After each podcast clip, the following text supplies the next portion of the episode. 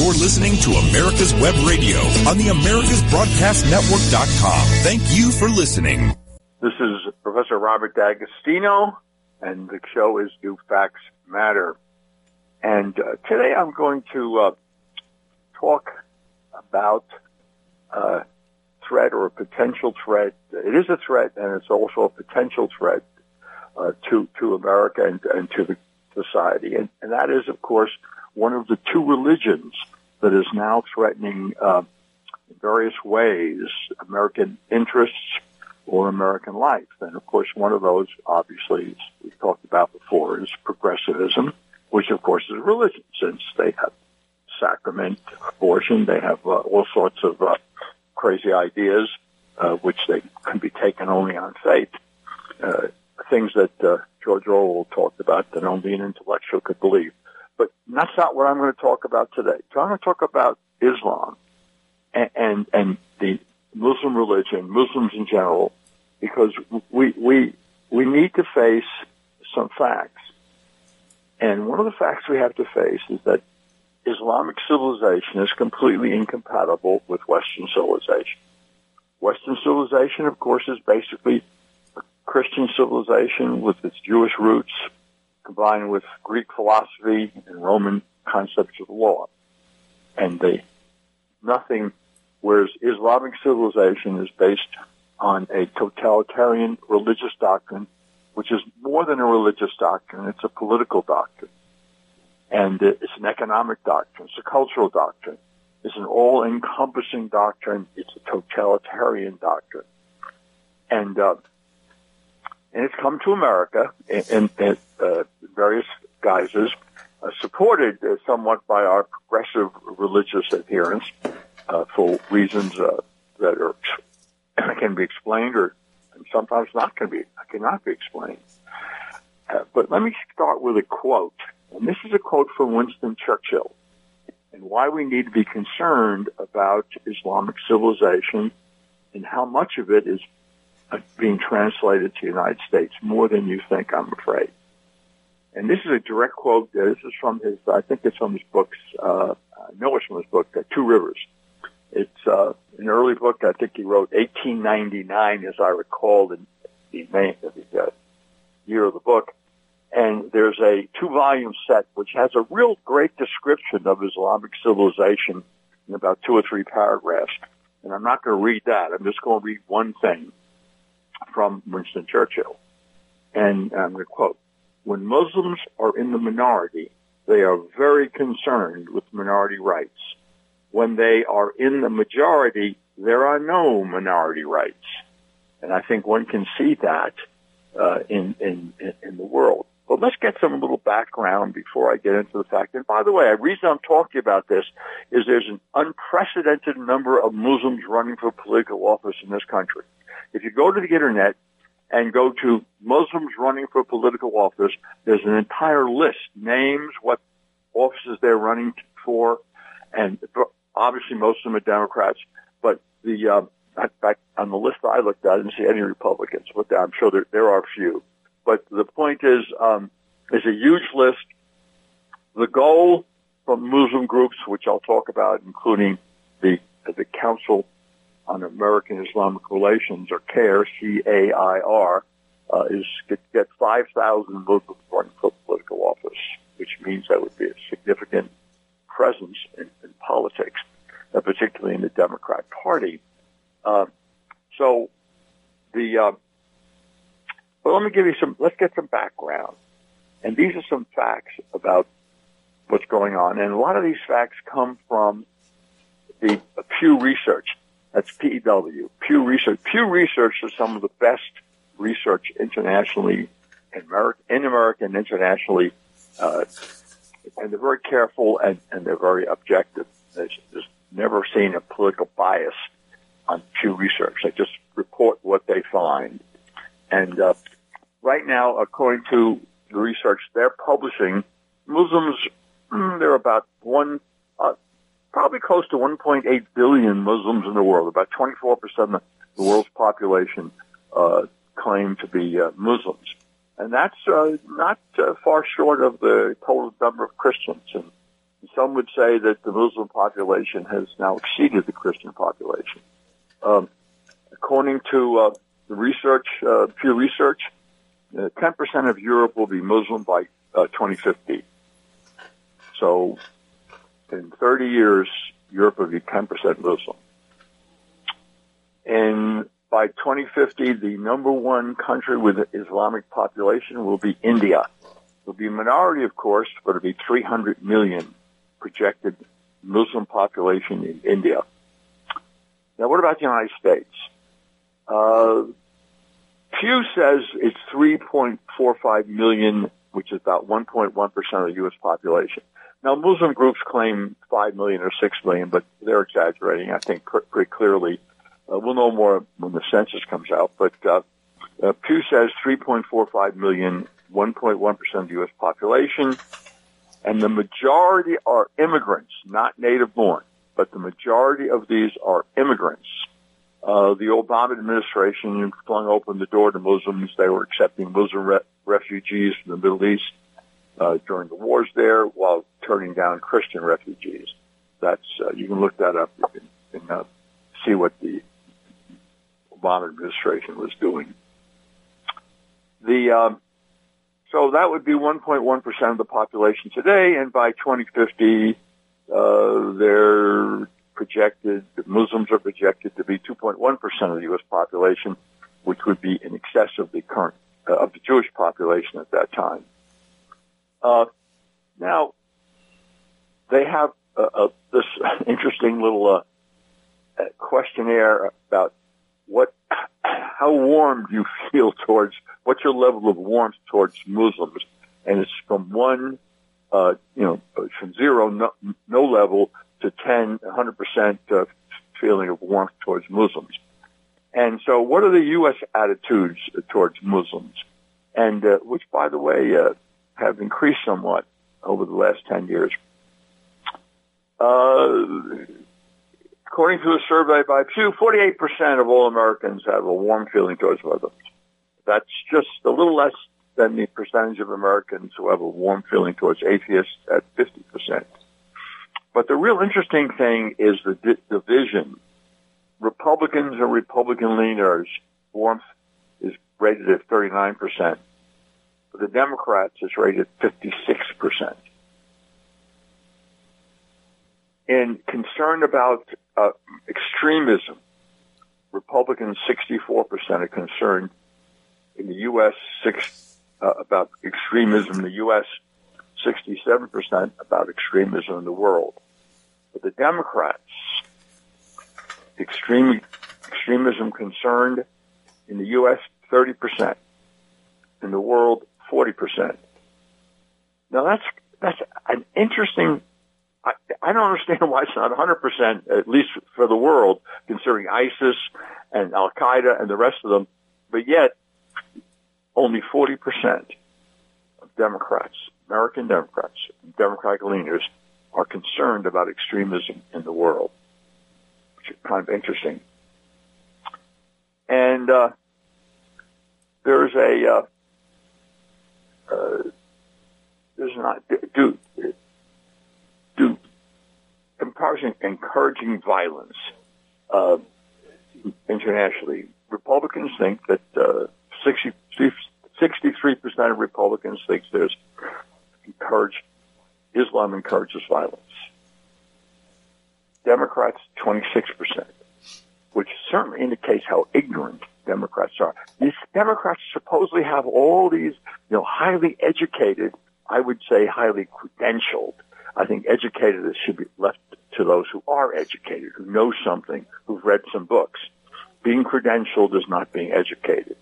So Democrats, of course, uh, the intellectual class uh, are uh, largely Democrats. And the intellectual classes, I think George Orwell said, uh, there are some things only an intellectual would believe, and that describes the Democrats for sure. Uh, and you go to uh, universities and you look at the departments of uh, of uh, sociology, psychology, English, and uh, they're dominated by Democrats. And of course, they consider themselves very intellectual.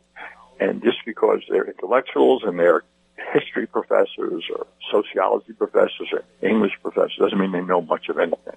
And I think the fact that uh, only 26% of Democrats thinks that Islam encourages violence is kind of an interesting uh, topic because uh, an interesting number.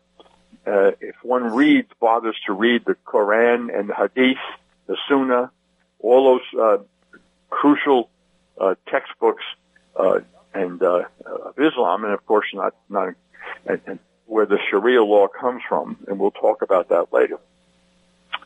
Now, the uh, as far as discrimination is concerned, the Republicans think there's some discrimination against uh, Muslims in this country, 49%. The Democrats who think there's discrimination, 85%. But of course, Democrats are all into uh, victim victim groups. I, I love victim groups. Identity politics is all about finding victim groups and classifying them so that every group has a, a complaint against somebody. Uh, the problem for the Democrats has always been that you know who is the oppressor, who who is the who is the who, who oppresses all these victim groups, who's the who's the evil group, and of course who's left, white heterosexual males, and uh, the the other thing is um, Islamic civilization. 65% of Republicans believe that Islamic civilization is incompatible with Western civilization. Only 30% of Democrats think that, which means that Democrats are far more ignorant than Republicans. How about support for Sharia law? Now, Sharia law is what the Muslims want to impose, or radical Muslims anyway, political Muslims, politicized Muslims want to impose on the countries that they're in. Uh, they should be ruled by Sharia law. And uh, talking about incompatibility, you know, Sharia law, women are the property of men, uh, gays should be hung, things of that sort. Uh, you can lying is perfectly okay, and we'll get to this idea of lying in a minute. Uh, if if you lie to a non-Muslim and it furthers the interests of the Muslim or Islam in general, lying is just fine. Uh, Sharia support. Well, in in Russia, 42% of the Muslims in Russia are want to impose Sharia on the whole country. In Malaysia, it's 86%. In Thailand, it's 77%. Indonesia, it's 72% in Afghanistan is 99%. So why are we there? We can't possibly establish a system in Afghanistan that would recognize the equality of women or, or, or that it's, or that it's, it's, wrong to hold, have slaves. We can't do it. 99% of Afghan, Af- Afghanis want to impose Sharia law. So this idea that we can nation build, this, this, the second Bush and Obama who stayed there, why? I mean, get out. And uh, Trump is doing it, and thank goodness he's doing it. There's nothing. We need to leave them to to to their slavery, to their women, uh, our, our our property. We can't do anything about it. And so they want to raise their poppies. Good, let them raise their poppies, and, we'll intercept them on the high seas. Uh, and whatever else they want to do in Afghanistan that is incompatible with what we think is right. Robert, let's uh, let's let the folks think about that while we take a break, and uh, we'll be back with Robert D'Agostino and Do Facts Matter right after this. The Docs for Patient Care Foundation is your way to join the fight and become a member of an organization created by doctors for patients dedicated to fighting for your healthcare freedom and preserving the doctor-patient relationship. Get a pen and paper. Write down docs4patientcarefoundation.org. That's D-O-C-S, the number four, patientcarefoundation.org. Go to our site and please make a generous tax-deductible donation and join the fight today. Thank you. If your health insurance premium is more than your mortgage, Ellen Deal with Ideal Solutions is here to help. Whether you're a small business owner, individual family, or baby boomer, email MAGA45CAG at gmail.com and I'll respond with three easy questions to help you determine if you can get away from Obamacare. As a 20-year veteran of the insurance industry, I'm here to help with all your insurance needs. Email Ellen Deal at MAGA45CAG at gmail.com.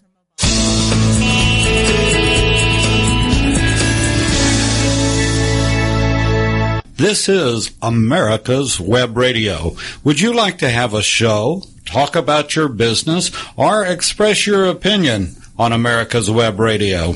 Just email gm at americaswebradio.com and we'll get back to you. Thank you.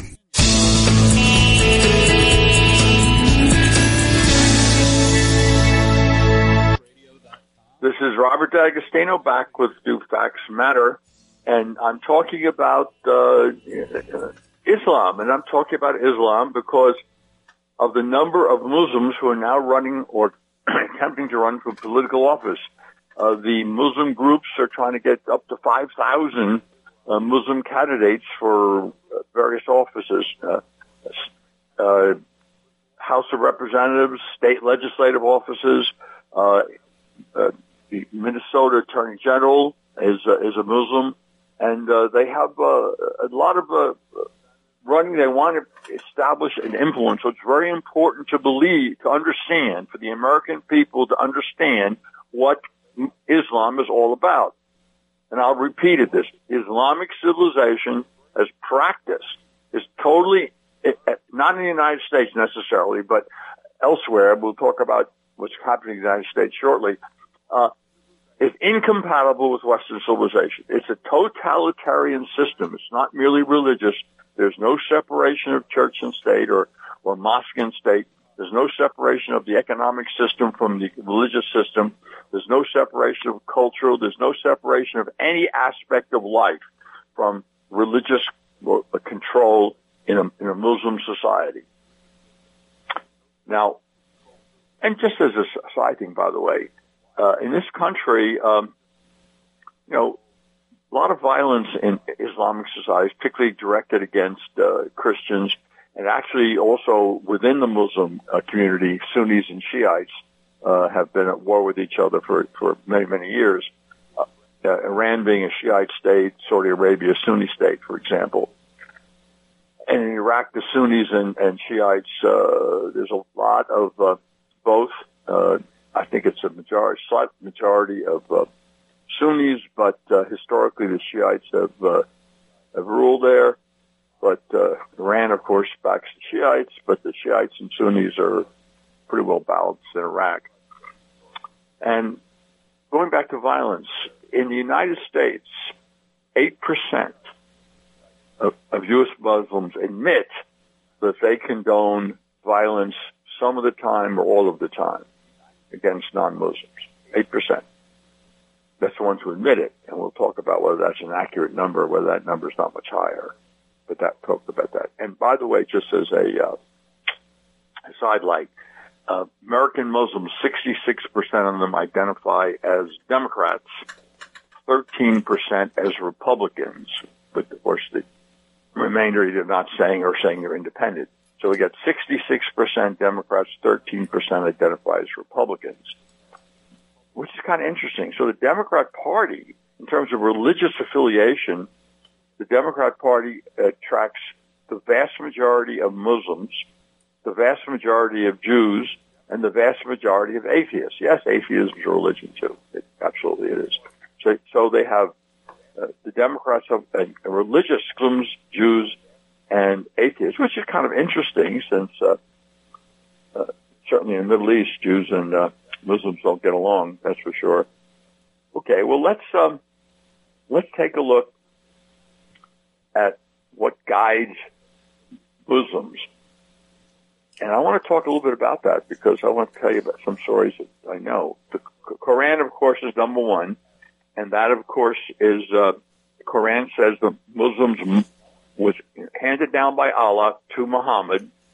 It's revelation and the Quran does as the the uh, Muslims must obey Muhammad. And by the way, uh, the Muslim the Quran is not is not necessarily consistent. The chapters of the Muslim, uh, of the Quran are called uh, surahs, and there are a number of very peaceful sounding surahs in, in, in the Quran. And then there are many violent ones. Uh, Surah 9, for example, is the violence, most violent of the surahs. And we'll talk about that in a minute. So, so when a, a Muslim cleric, cleric or a Muslim uh, says, well, the Quran is peaceful, there should be no compulsion in the, in the uh, issue of religion, and, and, and we should be friendly to everybody. Yeah, there, there are those surahs in the Quran. However, we had a, some, uh, a couple of years ago, two, maybe three years ago, there was a alleged scholar giving a talk at a synagogue before a very large group. He was a visiting scholar about Islam and Christianity and Judaism. And he was talking about, oh, it's all the same. And he started with uh, some of this uh, various uh, uh precepts and, and honest uh, and, and, friendly and, and, and peaceful, peaceful uh, surahs. And I raised my hand and I said, well, professor, who's a professor from some Ivy League school or something. I said, Professor, uh, why don't you explain abrogation? And abrogation is a surah in the Quran that says Allah will abrogate what He will. That means the latest surahs, the later revelations to Muhammad trump the earlier ones. The earlier ones have a number of peaceful, a number of tolerant surahs. The later ones do not. So Allah decided when Muhammad was subject to a, a control by non-Muslim majorities in Medina. Remember, he went Medina and Mecca were the two places where uh, uh, Muhammad he, he eventually took over Mecca uh, after lying, of course, to, to the people in Mecca that he wouldn't do it. Um, the, what what happened uh, was that uh, the when he was driven out of uh, Medina, he went to Mecca, uh, and, and he had to take control. But once he when he was in Medina, before he got majority uh, majority, he was seemingly very tolerant, uh, very much a part of the community. And of course, he changed that. And therefore, Allah was giving him these uh, revelations that sounded just fine. Once he had control, Allah's revelations changed and they were got quite violent in a lot of places and quite intolerant. So the Quran says Muhammad must obey. And must obey what? Well, the Hadith is a narrative of the prophet's life. This is how, this is how it's defined by Islamic scholars. You can look it up. Hadith, H-A-D-I-T-H, is a narrative of the prophet's life and what behavior is approved of. Now, the Hadith, if you read it, there are par- there are uh, sections of the Hadith that justify rape, slavery, looting, the jizya, that's the tax for uh, non-believers, Christian and Jews actually. If you're uh, not a Christian Jew or a Sabbatean, uh, you, uh, you just, just another infidel, pagan, you just get killed. I mean, non-Muslims have a choice. If they're Jews or Christians, they can pay the, the tax and agree to be sub, uh, submit, submission to, to Muslims. If you're uh, not a Jew or Christian, or if you're an irreligious Jew or Christian, then of course you don't convert to Islam, you just get killed. Uh, uh, Jews and Christians are talked are referred to as people of the book, but there's a lot of hostility towards them uh, in the Hadith. There's two places in the Hadith where uh, Muhammad calls for killing all the Jews. Uh, I don't think he necessarily one one is a famous one where he says, you know, the Jew will hide behind a rock. The rock will say, "Come Muslim." The Jew, come believer the Jews behind the rock come and kill him. Uh, so, uh, if you read the Quran and, and the Hadith together, you, you, may be able to restrict that for non-religious Jews and Christians. But anyway, it's still, and of course the third thing is the Sunnah, S-U-N-N-A-H, which is the way of life, the kind of religious track. But Quran says you, you follow the, the, the, the teachings, you follow the behavior of, and obey Muhammad, and Hadith is a narrative of what Muhammad believed and what he did. And uh, the Hadith is a pretty scary book, I'm telling you. Read it. Just plug in the Hadith and Jews, the Hadith and Christians, the Hadith and slavery, the Hadith and rape. I mean, Muhammad says it's okay to rape the women of uh, captured soldiers. When you defeat the soldiers, that's part of your booty or your loot or, or, or your gift from Allah. You can go ahead and rape them. Uh, it's, it's perfectly okay. But it does say that if you have to get them uh, pregnant, you can't sell them into slavery right away. You have to wait till they have the, the baby. Um, so all with all this background, and by the way, uh, interesting uh, word that you hear bandied about is taqiyya, T-A-Q-I-Y-Y-A, which means conceal, concealing or disguising one's belief. And often that's, people will say, well, that's a word, and in fact it comes from the Arabic, that's a word that allows or Muslims to lie to non-Muslims, to scheme and lie. Now, you'll get this, well, no, it's nowhere in the Quran. Well, that's true. And it's a Shiite word. So we Sunnis don't do that. Well, that's, of course, untrue. They may not use that word. In fact, they have a different word for Sunnis. It's makara, M-A-K-A-R-A, and it means scheming, anything that would uh, help a Muslim or help the Islamic religion, you can lie about. You can lie to dissemble, scheme, and and uh, and there and, the Sharia allows it. There's an actually uh, an area of the Sharia that specifically says it advances the interests of a Muslim or the Islamic religion, you can lie. Uh, if you think so, if it helps you, um, you can. You should never take a Christian or a Jew as a friend. That's in the Hadith. Uh, and later on, you can see you can you can you can make believe you're friendly if, if it benefits you. The um, Allah Allah Himself is uh, described described in the Quran. Uh, that's Surah three, uh, verse fifty four, as uh, scheming and with guile and and uses guile and deceit to advance the cause of Islam. So, Robert, we're going to have to stop on that one, and uh, we'll be back with Do Facts Matter. And this is extremely interesting, and um, we'll have this show posted uh, Monday, so you can listen to it again. But uh, this is scary information, and we have to put a stop to it. Not to what Robert's saying, but a stop to the Muslims and what they're trying to do to our country. We'll be back right after this. Want to give your family or loved one the perfect gift? Then go online and check out the tornadobodydryer.com. I love mine and the warm heat air massage it gives me after my shower. The Tornado Body Dryer is super. You'll love it and you'll love having one in your shower. The Docs for Patient Care Foundation is your way to join the fight and become a member of an organization created by doctors for patients dedicated to fighting for your healthcare freedom and preserving the doctor-patient relationship. Get a pen and paper. Write down docs4patientcarefoundation.org. That's D-O-C-S, the number four, patientcarefoundation.org. Go to our site and please make a generous tax-deductible donation and join the fight today. Thank you.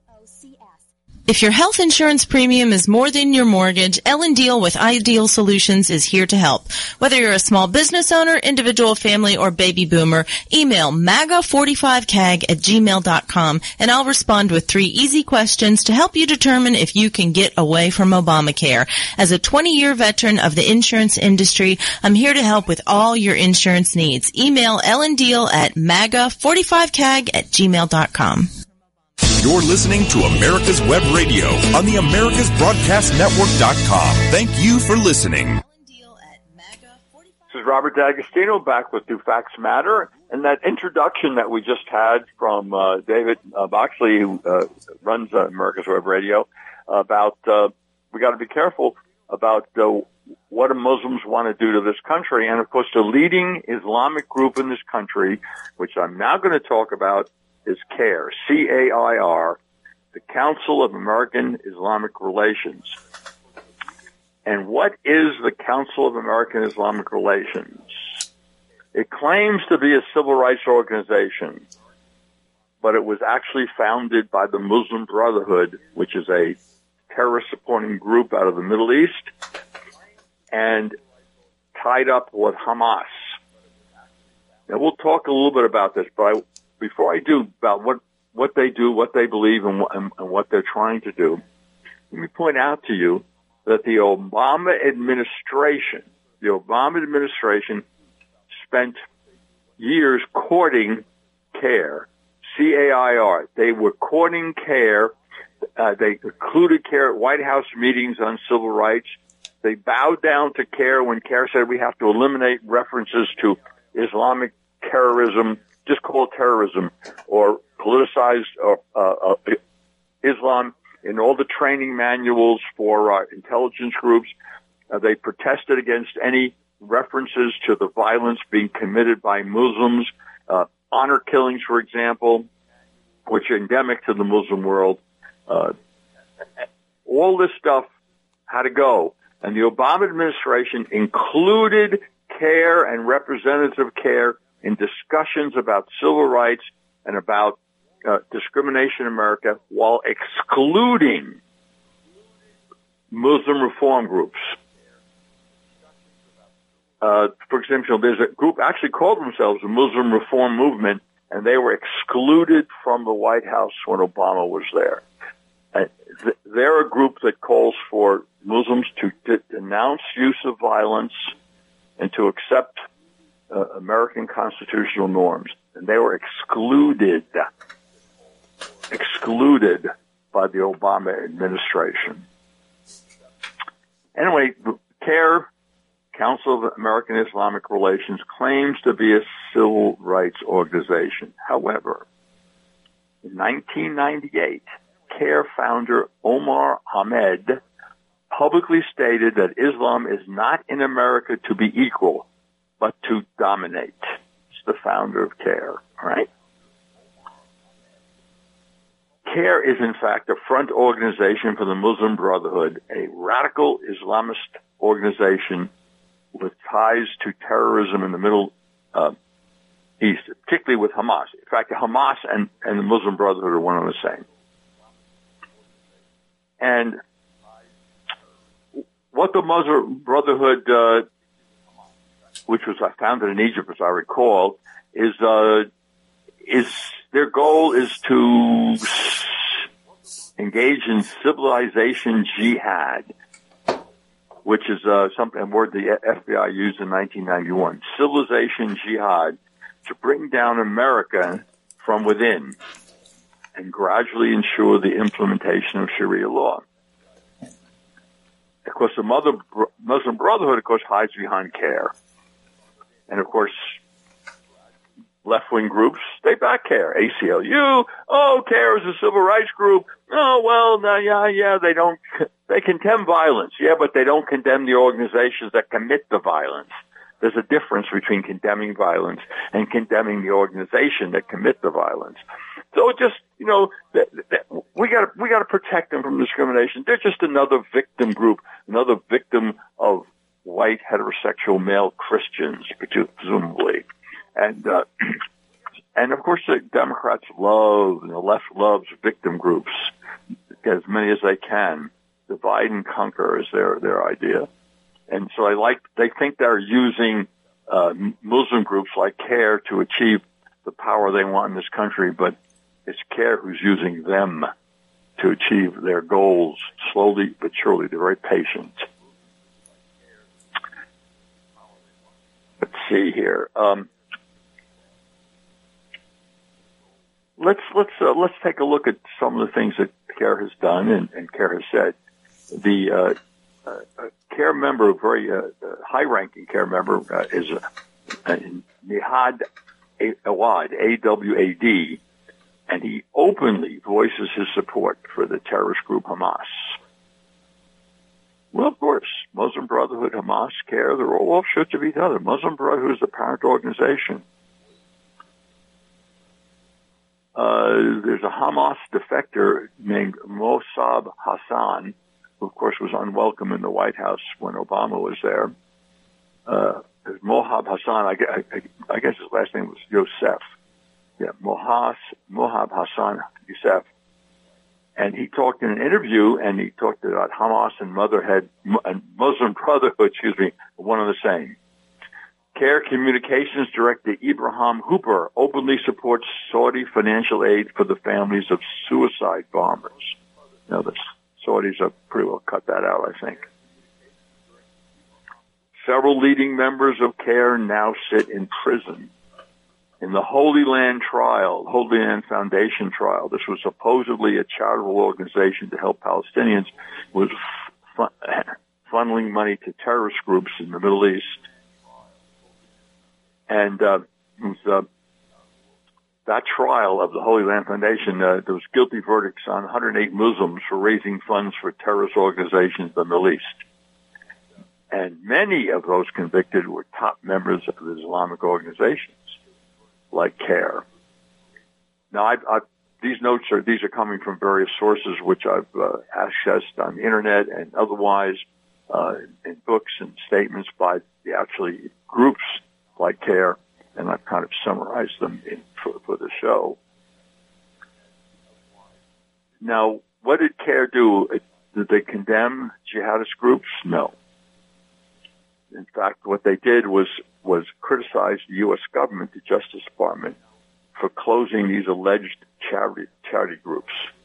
These alleged charity groups, led by the Holy Holy uh, Holy Land Foundation, were funneling money to terrorists. And CAIR said, you unfair to pick on them.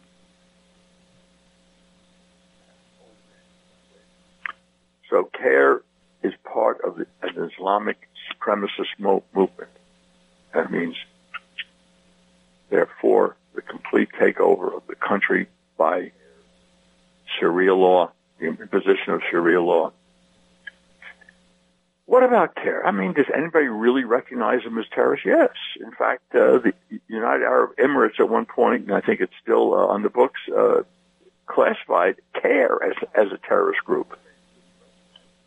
And uh, seven board members of CAIR were arrested, denied, or denied entry into the U.S. or found guilty of terrorist activities. Seven.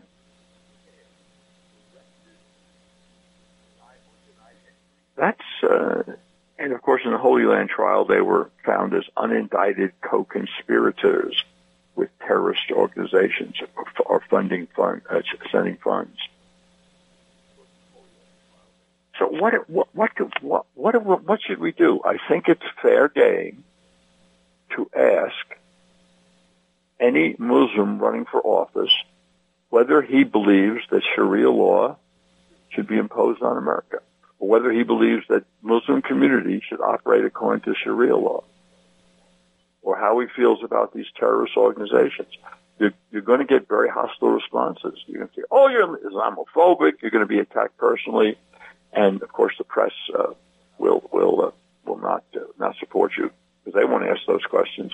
I mean, to ask those questions would be not PC. I mean, after all, it's PC to think these uh, people uh, are uh, to ask those kinds of questions of these peaceful Muslims. Well, you know, most American Muslims, of course, are peaceful.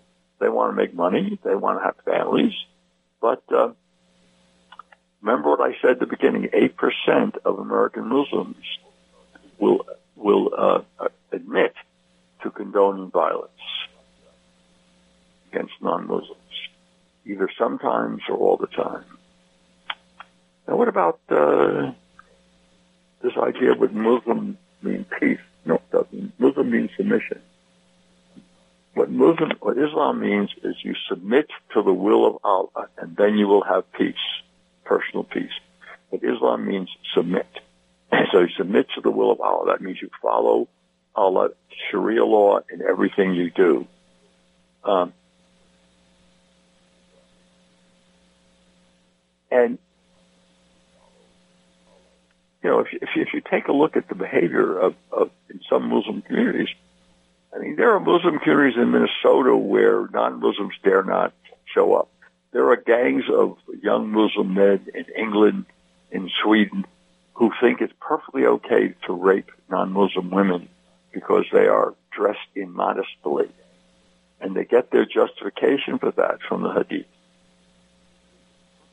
I mean, Muhammad had no problem with raping of infidel women or taking them as slaves, concubines.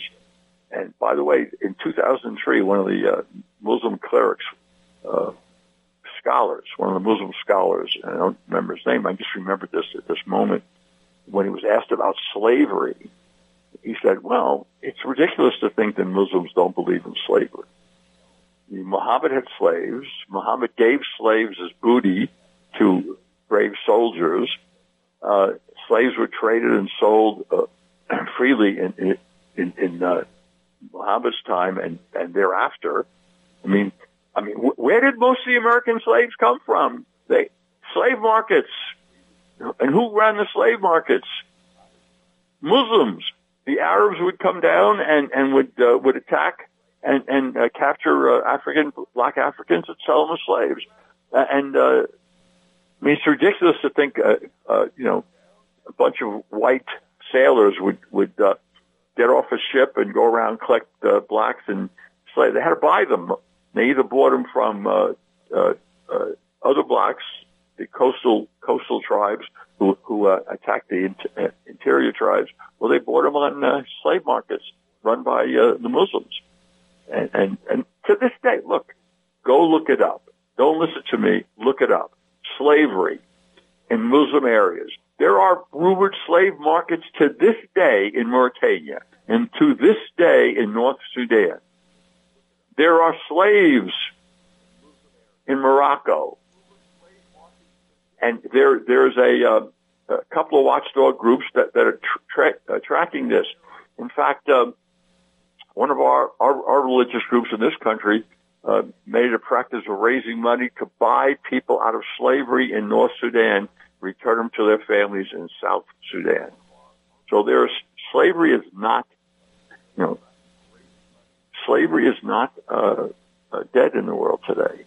Uh, remember that um, Wilberforce in, in England, it was the English who stopped the slave trade out of religious, for religious motives, Christianity. John Quincy Adams, former president, sixth president of the United States, defended uh, the Abbasid, uh, defended the uh, uh, sailors, I'm sorry, the uh, name of the ship, Amistad. The Amistad uh, uh, uh, slaves, they were taken as slaves and they rebelled, and he defended them before the Supreme Court. They they were housed at churches and among Christians in, in New England, and uh, they were found not guilty.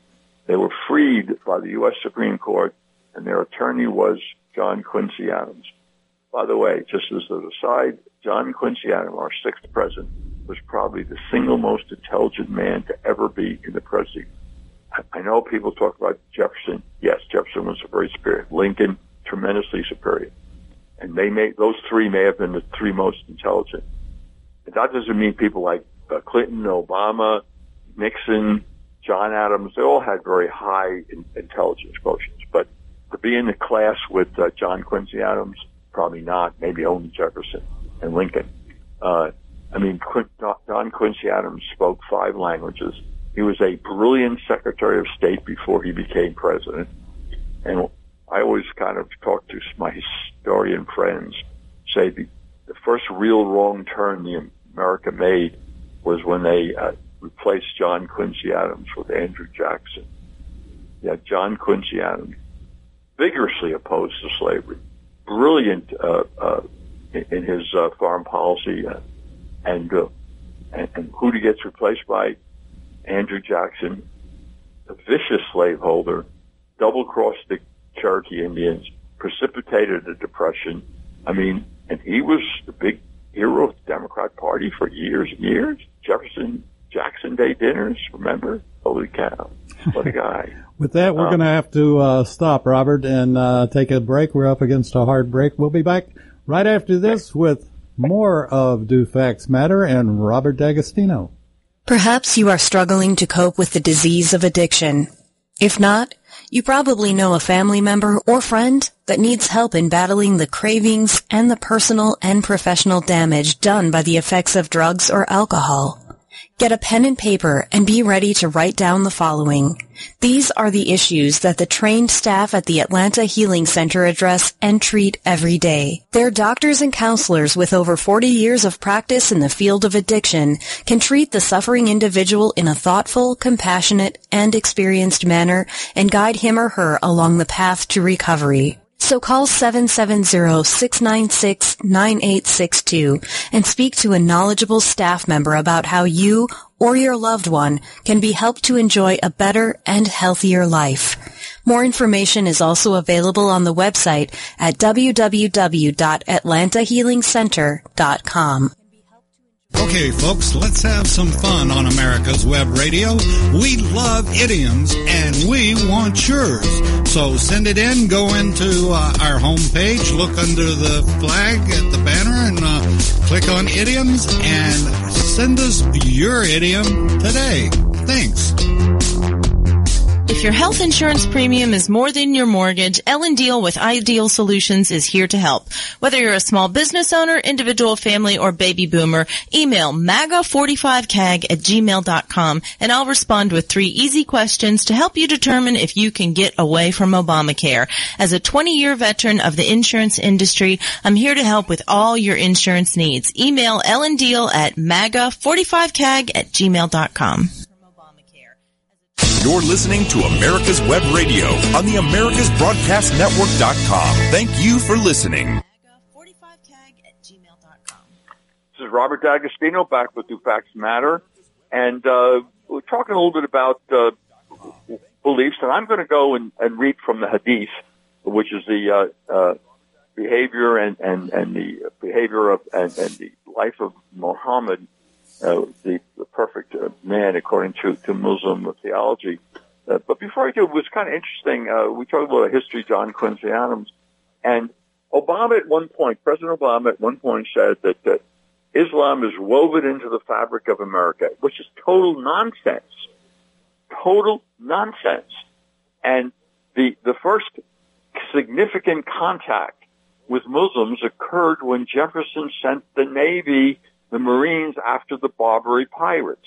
Remember, Stephen Decatur was an American hero. Remember what happened that, uh, the, the Barbary pirates were attacking ships on the high seas and enslaving the uh, the sailors, and uh, they had attacked whatever they can get away with. Uh, we didn't have too much trouble when we uh, England was the mother country before the revolution. English ships uh, helped protect American ships, and then uh, the French ships helped uh, protect American ships.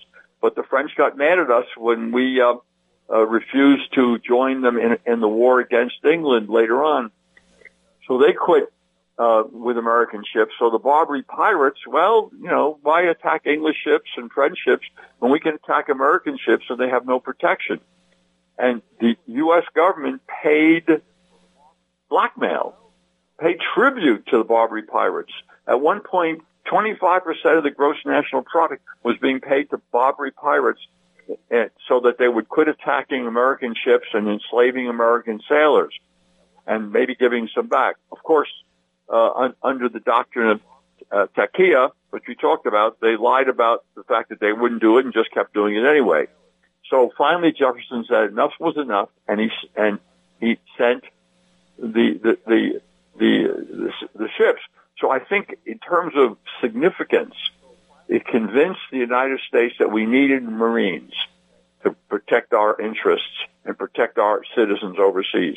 So in that sense, you know, it was a uh, it influenced American military policy because Stephen Decatur not only did he attack the and by the way, Jefferson said when, when he wished sailors off, he said, chase the Barbary pirates all the way to Tripoli. That's where that Marine song came from, to the shores of Tripoli. Jefferson said, chase them to Tripoli. Uh, and uh, he met he met Gedem, and the they were freed. And not only were they were American sailors freed, he freed French and he freed English sailors, whoever he could free, he freed. And on his way back, he actually dropped uh, some sailors off in France and in England. In both countries, he was greeted as a hero.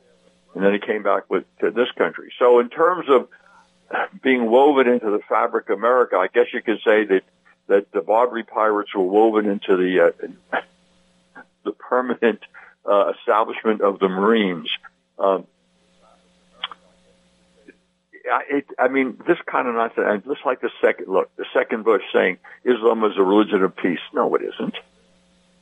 It's read Churchill. Read some other people who who uh, who understand what was going on in the world. It's not the religion of peace. Individual Muslims can be very friendly to foreigners, but it's not the religion of peace. On the contrary, uh, let me read you, from the Hadith. And this is why you need to ask Muslims running for office where they stand on Sharia law, where they stand on the position of Sharia law, where they stand on uh, uh, recognized constitutional norms, where they stand on these issues.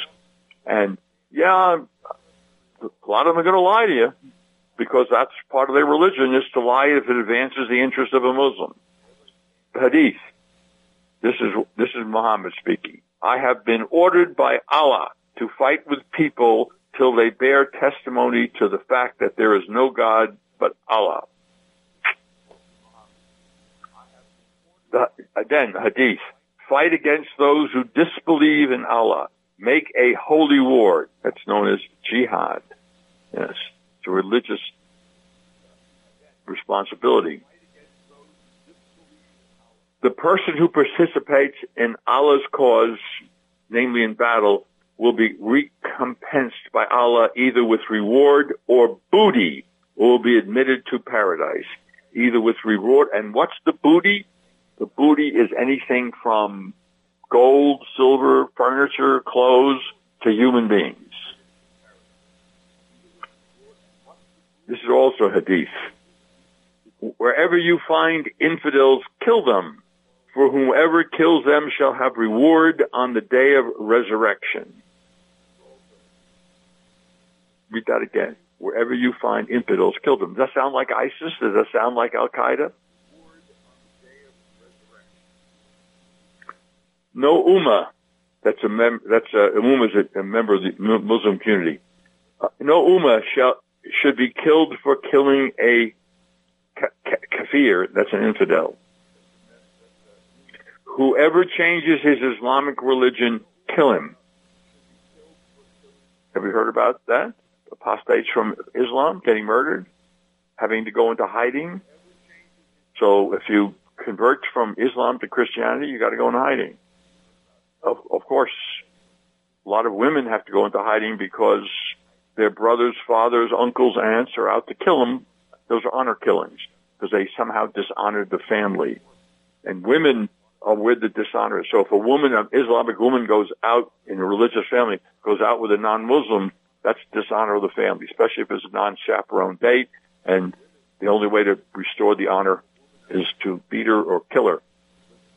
And we've had a number of honor killings in this country. Look it up. Just put honor killings by Muslims and you'll find a list. Uh, and talking to the Jews, he said, you should know that the earth belongs to Allah and his apostle, and I wish to expel you from this land, Arabia. Well, well, well. Now we know why the Palestinians will never agree to peace, at least the leadership, because Muhammad says they've got to expel the Jews from the land of Arabia. They got to go. No, stu- no two-state solution. No peace with Israel. They have to go. We have to drive them into the sea. That's that's what Yasser Arafat used to tell his followers when he spoke in Arabic to them. When he spoke to the suckers in the Western world, mainly liberals, he would say something else, how much peace. I can remember when the Oslo Peace Accords were signed.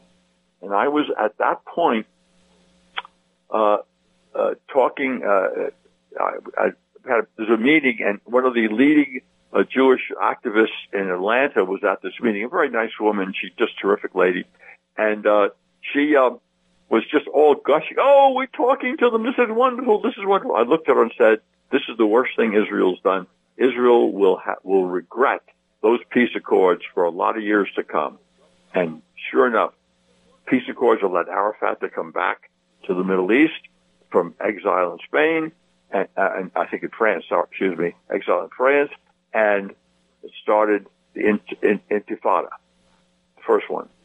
So it was a disaster for Israel. It gave a lot of Israelis false hope, and in, in, instead of you know dealing with the, the, the problems that, that they had in, in, a way that was rational, you know, unfortunately, uh, there's got to be a winner and a loser, and uh, Israel to survive, the uh, Palestinians, uh, at least Hamas, has to be a loser.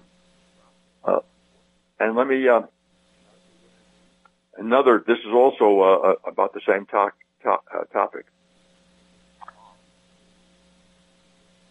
And this is the um, Umar, the uh, heard the messenger of Allah, that's Muhammad, say, quote, I will expel the Jews and Christians from the Arabian Peninsula and will not leave any but Muslims.